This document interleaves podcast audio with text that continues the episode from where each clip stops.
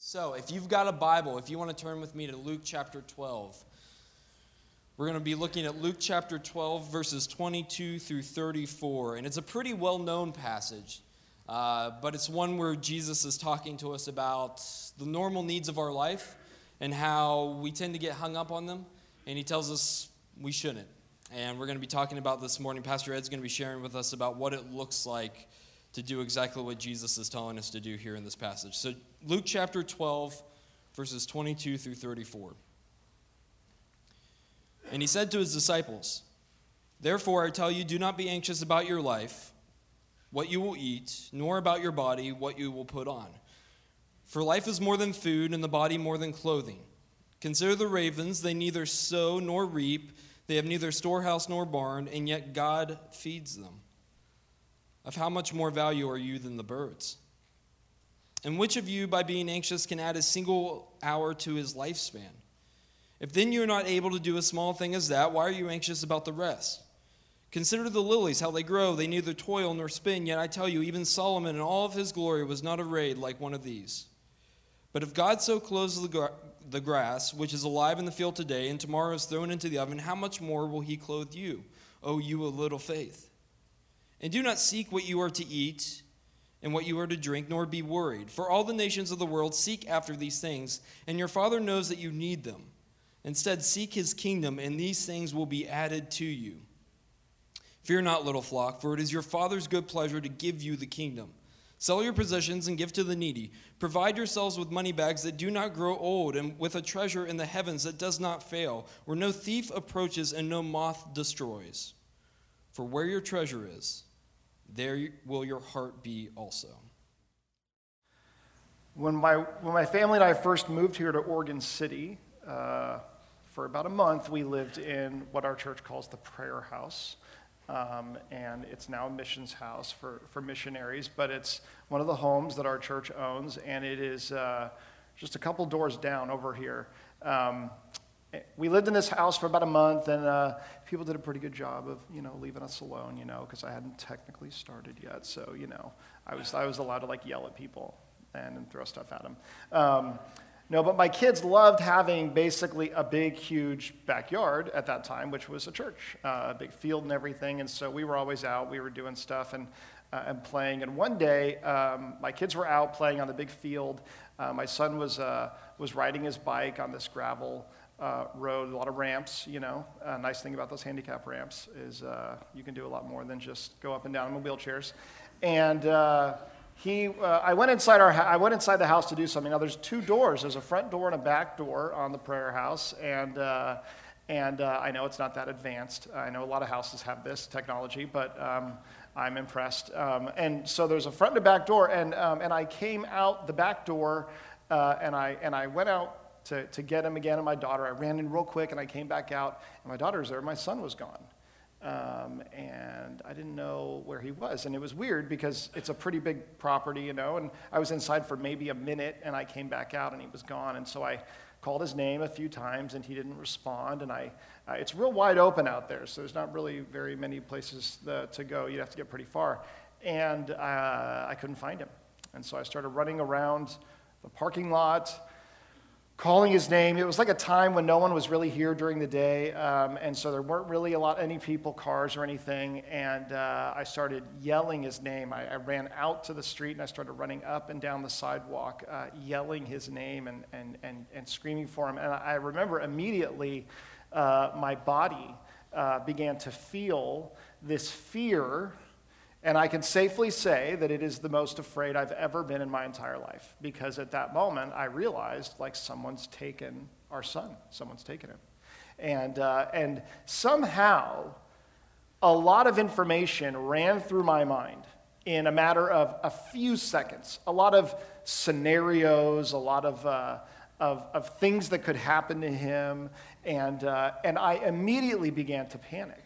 I was sweating, my heart was pounding, I was like short of breath. I was running around at this point, frantically yelling his name again and again around the, everything, and I could not find him anywhere. Um, I ran back in the house and I was yelling, I was shouting upstairs, everything. Um, and uh, finally, I heard my son say, What? And I, I looked, and there was like, you know, just a downstairs bathroom. Um, the prayer house also has a downstairs bathroom, pretty fancy. And he just kind of leaned his head kind of in the doorway there and was like, What? You know, I'm in here. And what I realized was right as I had walked out the back door, he had walked in the front door. Somehow he had, like, the instant I had left him, started walking towards the house that I was going into. And he finished his walk and got right to the spot where I couldn't see him the instant I passed him, like something out of a movie. And the way it all happened, it was absolutely, I was absolutely convinced that someone had kidnapped one of my children. If, you, if you've had kids, if you have kids, you know exactly what this feels like. Because you have, at some point, been convinced that one of your children was gone forever, taken. And uh, I may have a particular set of skills, and I may be able to, you know, uh, uh, beat people up if I find them. Um, but in that moment, I wasn't thinking any of that. I was thinking, I'm never going to find my son again. It was my job to protect him. I was the one. And now he's gone, right? That fear that I felt, fear, is the most overwhelming, consuming, powerful emotion that we can experience fear. It has the ability to crowd out everything else that is going on in your life in a moment. Jesus talks a lot about fear, a lot. Uh, he references fear and gives the command and the instruction not to be afraid more than he does any other instruction. Do not be afraid. Do not fear. Which, in and of itself, is advice that today is probably the last thing that you could ever say to a person. And if you're ever afraid or have anxiety, it's the last thing you want people to say to you. Jesus might be the, you know, a lot of people look at Jesus and say, he's an amazing teacher. He's an amazing religious leader. Even if I don't think that he's God or the Son of God, yeah, sure, he's got some great things. You read this and you think, uh, that's not the best advice I've ever heard. Don't be afraid. That's up there with, like, stop it. right? If only it were that simple. There's a reason Jesus talks about fear a lot because he, he's often talking about it uh, in the situation where he is calling his disciples or other people into situations or to do things that will probably cause them to be afraid. This word that he uses, uh, do not be anxious in this passage. When you translate it, it means uh, to worry or to have apprehension about a possible danger or misfortune. You see, fear is the way that we react when we are presented with a situation that we ought to respond to, to be afraid of, right? So if you're walking through the woods and you turn a corner and there is a bear and it is charging at you, your response is fear. The way that your body responds, the way that you react appropriately is called fear. You're afraid because you're being presented with something that you should be afraid of. And your body knows before your mind even knows, it seems. There are systems that kick in and, and, and, and, and overtake our body. They allow our blood to pump faster, us to get more oxygen. They, they allow us to be able to fight or flight, run away from the fear. But anxiety is a reaction, a response to a fear that is not there. Anxiety is when we're afraid, but there's no bear. Anxiety is every time you go into the woods uh, thinking that there's a bear around every corner. Or if you live in Oregon City, every time you walk out of one neighborhood into the woods thinking there's a bear and it's going to attack you. That's anxiety. That is an anxious person. A person who has been diagnosed with a, with a life threatening disease, who is afraid that they will or they won't get better, uh, is fearful of something that has actually been presented to them in their life. A person who, every time they go to the doctor, is preparing to get the news of a life threatening disease, is a person who is anxious.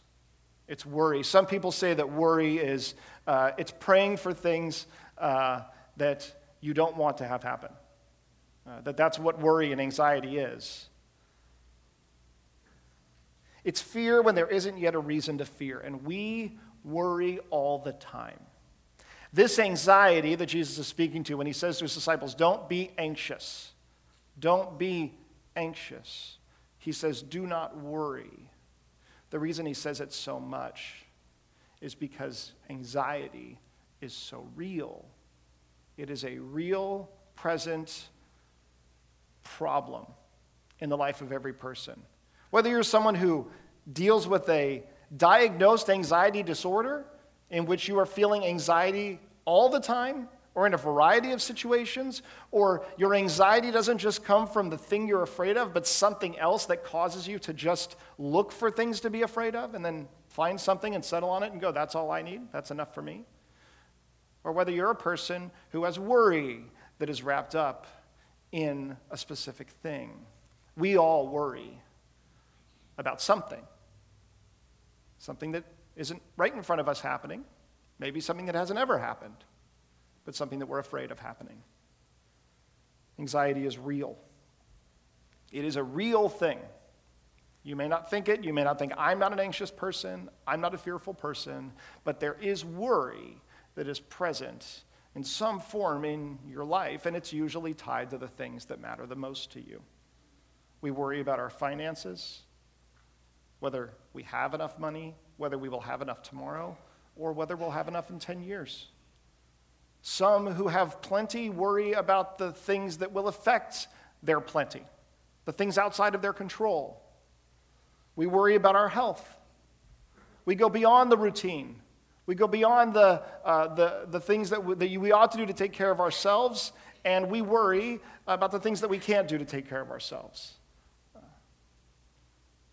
We, uh, we don't even necessarily live differently because we worry about our health, but we still worry.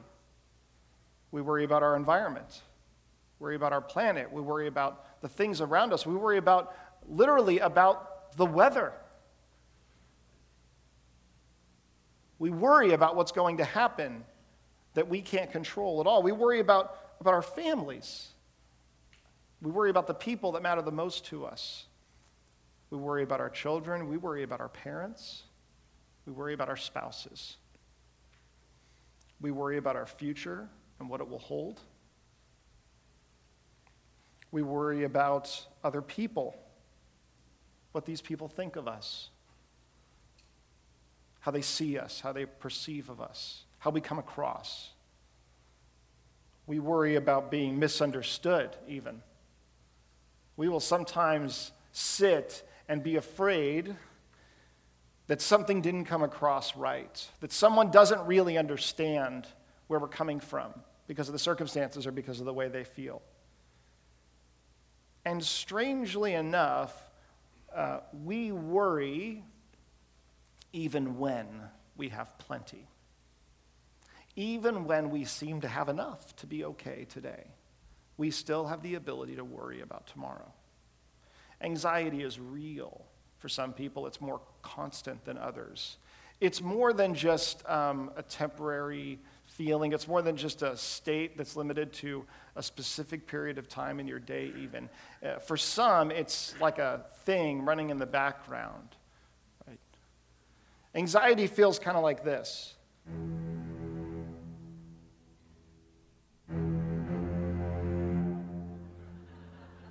Just living your life, going about your day, with this playing in the background, right?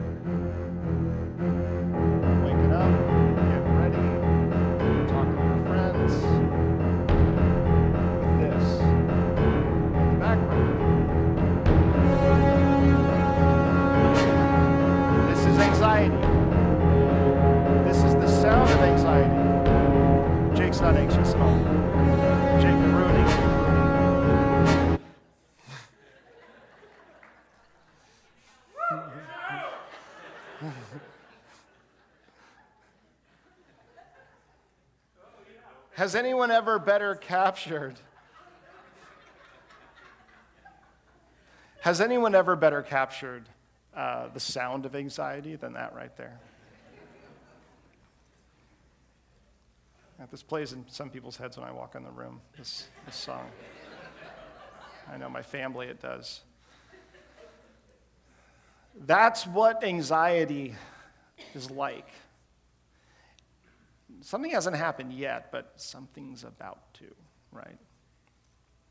You play that song and you put that song over any video of anything good happening, right? Something's about to happen. And this is what worry is. And I said that, that anxiety and worry are real, but in a comfortable world, in a comfortable life. Not in the third world, not in a developing world, not a bunch of people who have nowhere to live or have no food to eat. We seem more crippled with worry and anxiety than those in worse conditions than us. Why is that? Why is it that America, the Western world, the developed world, uh, that, that we, that the most commonly diagnosed mental illness is anxiety, and that more and more and more people will continue to struggle with anxiety, and the numbers will, will rise, predictably, the more comfortable we get, the more we have, the less we should, it seems, be worried about our circumstances. Because anxiety isn't rooted in, in not having something. Anxiety is rooted in losing something. Anxiety and worry come from having and then losing, being afraid of losing something that matters a lot to you. And so the more you have, the more you depend on the things you have. And the more you depend on the things you have, the more you fear not having. This is one of the strangest things about anxiety that people in better circumstances can actually be more anxious and fearful than people who don't have those things in the first place. We are afraid because our lives are wrapped up in circumstances, in our conditions. The better a family, the better relationships, the more money, uh, the, more, the, the nicer and more comfortable the home, the better the food, the better our health, the better even our health, the more we will be prone to worry, it seems, about losing those things, which is what anxiety is. The essence of anxiety is the desire to control the things that we can't control. Anxiety is that it's control. That's why we're anxious. We feel the need for control in an area where there is no possibility whatsoever that we can control. Anxiety is, worry is, boiled down, the will to control the uncontrollable around us.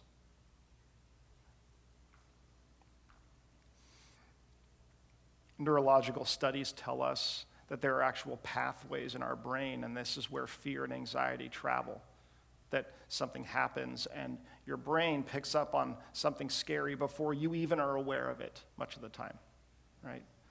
Uh, most marital conflicts in cars involve people picking up on different things in the front seat as fearful, right? When the driver doesn't think it's bad and the passenger gasps, right? How many arguments have come from a gasp, right?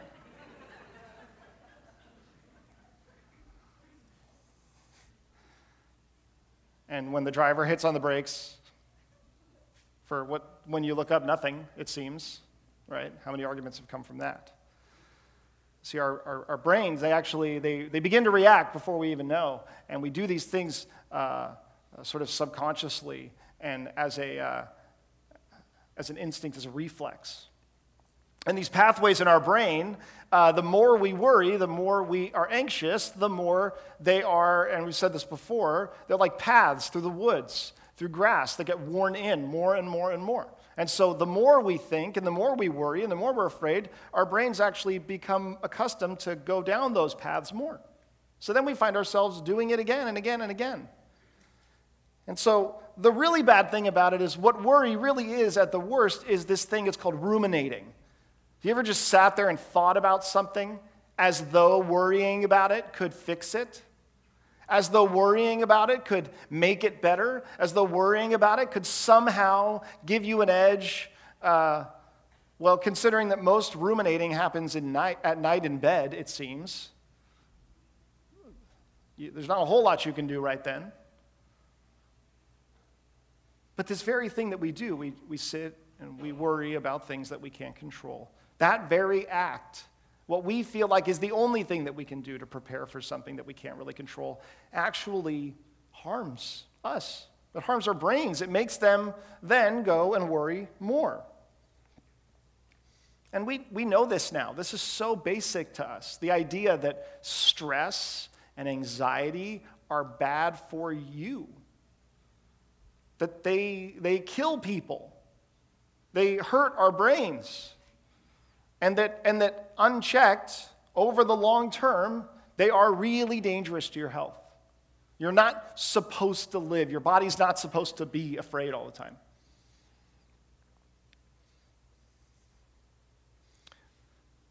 Jesus addresses this with his disciples, with the people listening to him, saying to them, he picks out the most basic things. He says, Don't worry about your food, your clothing. Don't worry about things like where you'll live. Worrying, he says, will not add a single day to your life. Do not try to control the things that you can't control. Nature doesn't try to control itself. And yet he says God takes care of it. God provides for it. So will he not provide for you? But Jesus' answer is not just to ignore it. It's not just to stop thinking about it. If all Jesus said about worry was, don't worry, all of a sudden, this guy who's got these wise sayings uh, doesn't seem so wise. That's not all he says about it. He tells us not to worry and not to be anxious because it's pointless and because it harms us. But then he goes on and he says this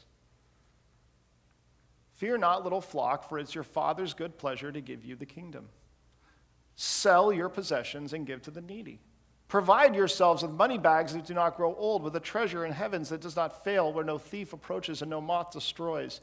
For where your treasure is, there your heart will be also. Jesus' response is to take control, is to not worry about the things that we can't control, but to then take control. Take a step, do something to change the way that you're thinking and the way that you're living instead of just trying to ignore these things and hoping that somehow your anxiety and worry will help when it pops up. His response is to actually do something. And what it is, he says, is this. There's two things that he points out. The first is this live for the kingdom.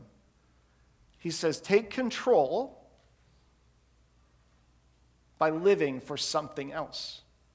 Your, wor- your worry is rooted about what you live for. Our worry and our anxiety point directly to the things that matter the most to us. In fact, you can tie, you can find out what you care about most by the things that you fear losing the most. And so the solution is to take control, to confront your fear, to deal with it head on, and to stop spending your life making your life about you. Worry instead, live instead for the kingdom. We're in this series called Upside Down Kingdom, and we're talking about this kingdom of God and how completely flipped all of its values and its rules and everything seem to be from the way we naturally are. You see, above all else, anxiety is self absorbed because it is us stressing about not having things the way we want them. And so when your life is about living for what you want, if our life is simply us trying to have all of what we want, then anxiety makes sense. And you can't tell someone to stop worrying while living for themselves. But when Jesus tells his disciples to do as he says, let go of this being about you. Let go of this being about having a great 70, 80 years on this planet. If, if you're here to make the most of a few years in eternity, then you have a lot to worry about. You have a lot to be anxious about. But if you're here for something much bigger than that, and God has asked you to come and to be a part of his kingdom, then to live for the kingdom will lead you away from this worry and this anxiety because the kingdom contains things that you cannot lose, you will not lose. Because, as I said, worry is about losing things, it's being afraid. It's knowing that the nature of the things that we care about the most are temporary, it seems. It's knowing that, that we can't control, we can't keep these things from happening to us that we're afraid of happening. Knowing that we'll, that we'll lose people that are close to us. Knowing that we'll get old and we'll lose our lives. Knowing that, that we'll eventually, all the things materially that we've invested in are going to burn up. And if they don't burn up, that they'll be robbed that, that they'll be stolen from us, that, that the moths will eat them, that the rust will destroy them. And his response is to take control by actually living for something else. But the other way of taking control, he said, going a step further even, the only way, the other way to remove the power that worry has over us, to kind of beat it to the punch, he says, is to be generous. Take control and be generous. Jesus' way of combating the anxiety that plagues us, the worry that is around us constantly, is to be generous and that the act of giving away, the act of letting go, and the act of being about others is the way to take control. Sell your possessions, he says, and give to the needy. He says, in doing so, you will have these money bags that don't wear out. If you look up the word wear out, it means inexhaustible and unfailing, something that never decreases. He's not just saying it won't get old and fall apart and there won't be holes in the money bag. He's saying this is like a magical, never ending money bag. That what you put into it, that it will always be there, no matter how much you spend out of it. That's a pretty simple thing to understand, right?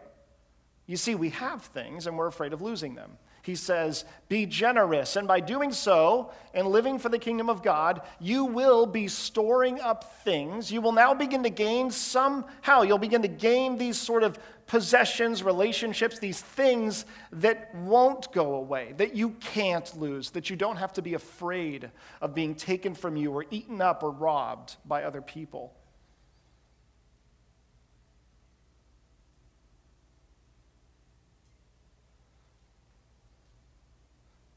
And when the root of worry is usually fear of losing what we know we're going to lose anyway, this is a pretty good deal.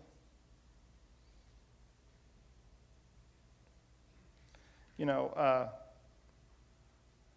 giving to others, being about others, is good for us, it turns out. There's an article this last year in Psychology Today. Revolutionary thing. They're discovering that one way to reduce anxiety and to actually help make our brains healthier is to do things for other people, is to be generous, is to actually care about other people. It's, counter, it's counterintuitive because when you're afraid, you think about defending yourself, protecting yourself. So, what anxiety does to us is it makes us about ourselves. It makes you self absorbed, it makes you closed in. And so, the last thing that you want to do is the first thing you're supposed to do is to say, I'm going to be about other people. I'm going to care about other people. As someone who deals with anxiety a lot, probably the best tool that I have in dealing with anxiety is what I do, which is by nature, other people. And any time that I've decided I'm going to withdraw and I'm going to take a break to, to deal with myself, I get worse, which is crazy.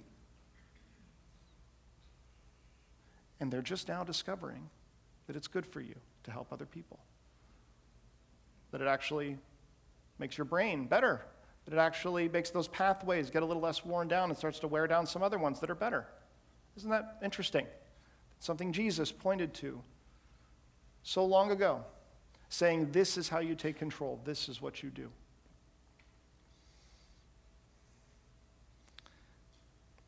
So much is tied up in the things that we have and not wanting to lose them, the comforts we have and not wanting to lose them. We live in such abundance, and Jesus' way of taking control is to have less.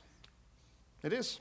Have less, give it away, be generous with others, do things for the benefit of others, give things for the benefit of others, instead of amassing more for yourself, instead of keeping more and storing more.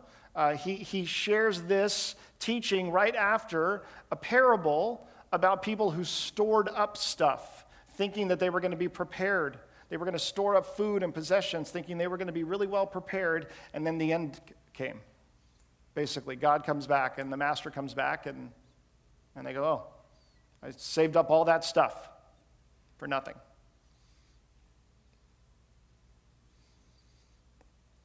I know what it is to, we all know what it is to try to protect the things that we have, to try to keep them from um, failing, and from going away. We've all had, I, I talked a few weeks ago about having my car stolen out of my driveway, pushed right down the street on a Saturday night. No matter, I mean, I, it's devastating. And you know, there's a silver lining. I got the truck of my dreams. We've talked about this, you know. $1,800 truck of my dreams. But imagine my surprise when on Tuesday I was here for memorial service talking with Darlene White. And she asked me, What kind of car do you have again?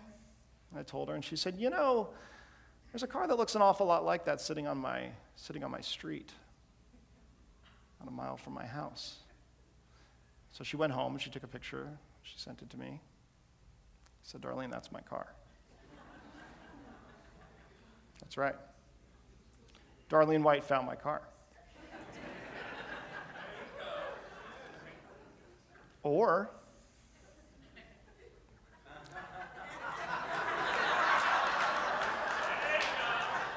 Darlene White stole my car, right?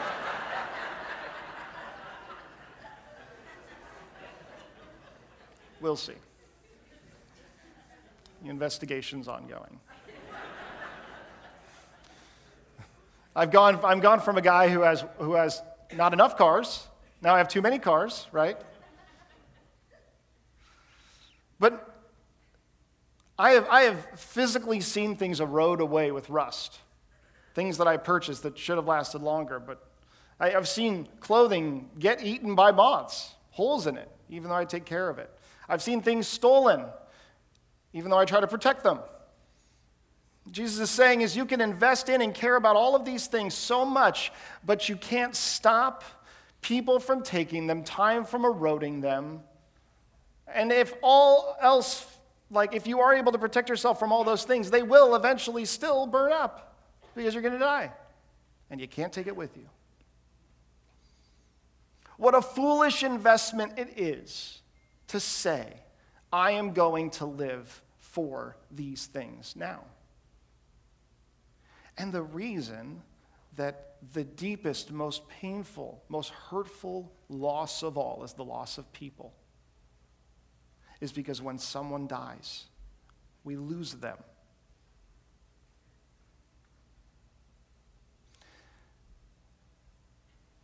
And so, what Jesus says to his disciples is to live for the kingdom because you are investing now into something that you will not lose, that cannot be taken away from you. And to then be freed up to give to others. Let go. When anxiety says, hold on, I say, let go. And by doing that, you will be in control. But in giving, we, we have to give the right way. We have to actually, when he says be generous, he's saying give to others, not to yourself. You know, how could I give to myself? Well, it's easy. We're really good at finding ways to do, sort of mechanically do the act that Jesus talks about without actually having the heart that Jesus intended us to do it with, right? We find ways to give that help us, right? We find ways to simplify because having too much stuff bothers us. We purge, which is not what Jesus is talking about. This is not the same thing as, as simplifying your life for a greater peace of mind, have a better version of you at the end of it. Marie Kondo is this famous organizer who uh, goes into people's homes and asks them this one question. They pick things up, they look at them and says, she says, Does this spark joy in your life? If it doesn't, throw it away. And they go through everything, categories, and they say, Does this spark joy? Does this spark joy? If not, throw it away, right? Uh, I, I, most people I've known who have gone through some kind of radical simplifying of things, letting go of things, giving things away, trying to simplify their life and everything, uh, they end up with less stuff, but they end up caring a lot more about the things that they do have, right? This is true even in relationships. If you say, oh, fine, no people then, or I'm just going to focus on a few people, great. And what happens when one of those people is gone? You feel it all the more. You see, where a, a, person today who's still living for this kingdom would say, Oh, yeah, give away, be generous, simplify your life, let go of these things. That's why you're anxious.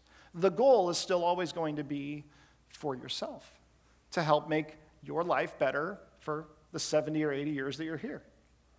So here's the next thing you can do to make your life better in this way. Marie Kondo would say, Does it bring you joy? Then keep it. Jesus would say, Does it bring you joy? Well, if it does, then you're going to live in fear of losing it. Jesus says, If it brings you joy, that's the problem.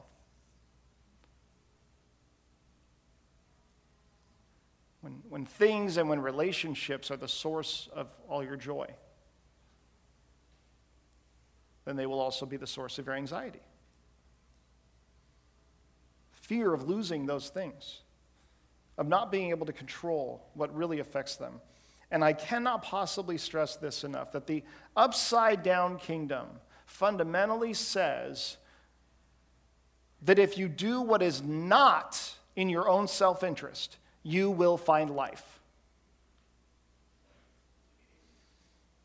Because life is not fundamentally about you.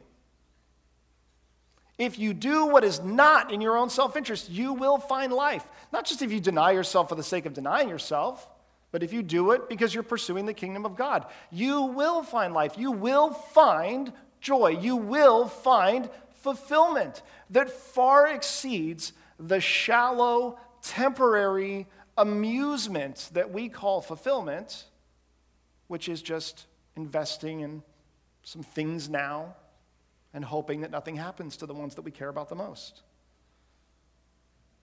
The right side up way of viewing things says do things that are wise. They, they, they often even appear to be in the interest of others. Give generously if it helps you feel better about yourself, if it helps you have some books that look better at the end of the year, that if you're you know, your budget and, uh, and, and, and when you file your taxes, it, it, it reflects better or, or makes you feel better. Purge the things in your life if it helps you feel less attached to stuff. Do these things, even if they seem unconventional or crazy. Live like no one now so that you can live like no one later, so that you can be better off down the road in this life. There's a movie that came out years ago called Gravity. Sandra Bullock, space, right? That's basically it. Sandra Bullock, space. I summed up the whole movie for you right there. I get terrified watching these movies. I mean, you are like, you want to talk about anxiety, right? The whole time you watch this movie, you have anxiety, right? There are these scenes where uh, there's a scene where a character, they, they don't have like their jetpack isn't working or whatever. They're out in space, kind of stranded, of course, you know, common problem. And they're, they need to get somewhere. And so they, they kind of they kind of push off. And you know that if they miss that handle, that strap, that, la- that end of a ladder, that if they miss it, they will float off into space for, well, not forever, but they will float off into infinity to die a slow death. As alone as anyone could ever be. How's that for scary? And you watch those scenes and you watch the person, you think, like, if they let go, if they don't get it, we're talking no going back. We're talking for good, permanently.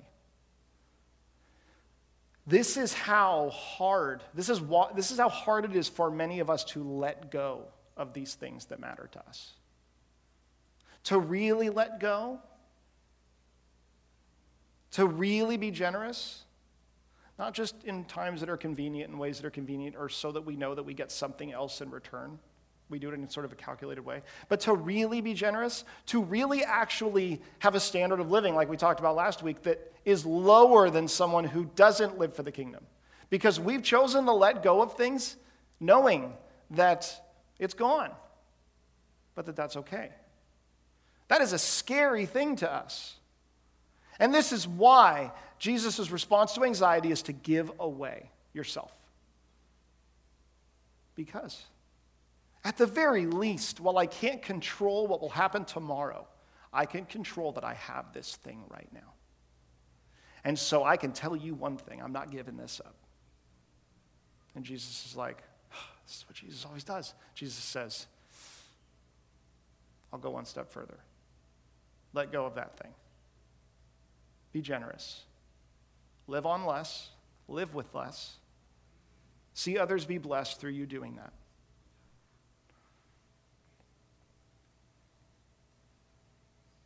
There's a permanence to this that is scary to us, but also forces us to really let go.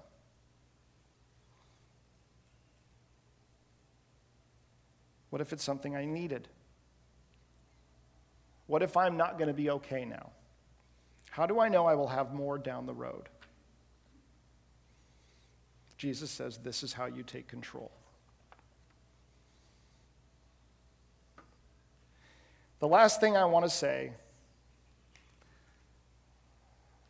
is this it only makes sense to live this way, this upside down way, if you have hope in Jesus. If you have hope in Jesus, this makes sense. If you don't have hope in Jesus, don't do this. Don't give all stuff away and don't do all these different things he talks about. If you try to live out the things Jesus tells you to do, but you don't actually have a hope in Jesus, you're not going to like the result of that. I mean, it'll probably bring you to Jesus, but it's going to hurt a lot.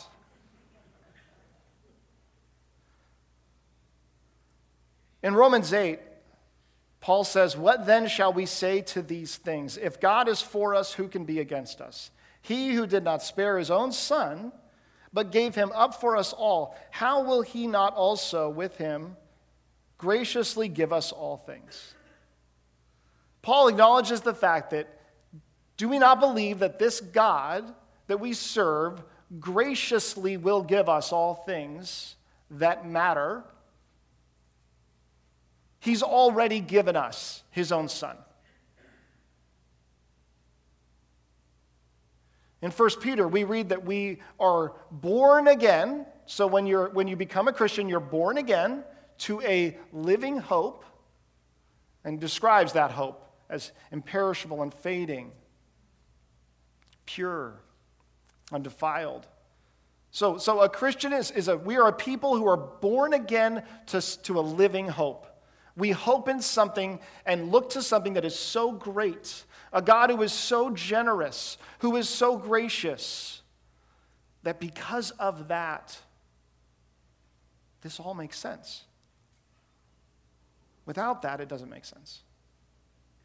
And every week, as we look at this idea of upside down life, of living upside down, whether it's for our money, whether it's for our relationships, whether it's just generally kind of life itself, even death,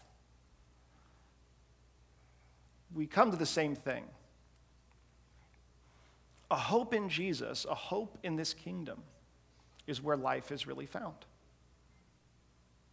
And it's why this thing that seems so upside down actually isn't.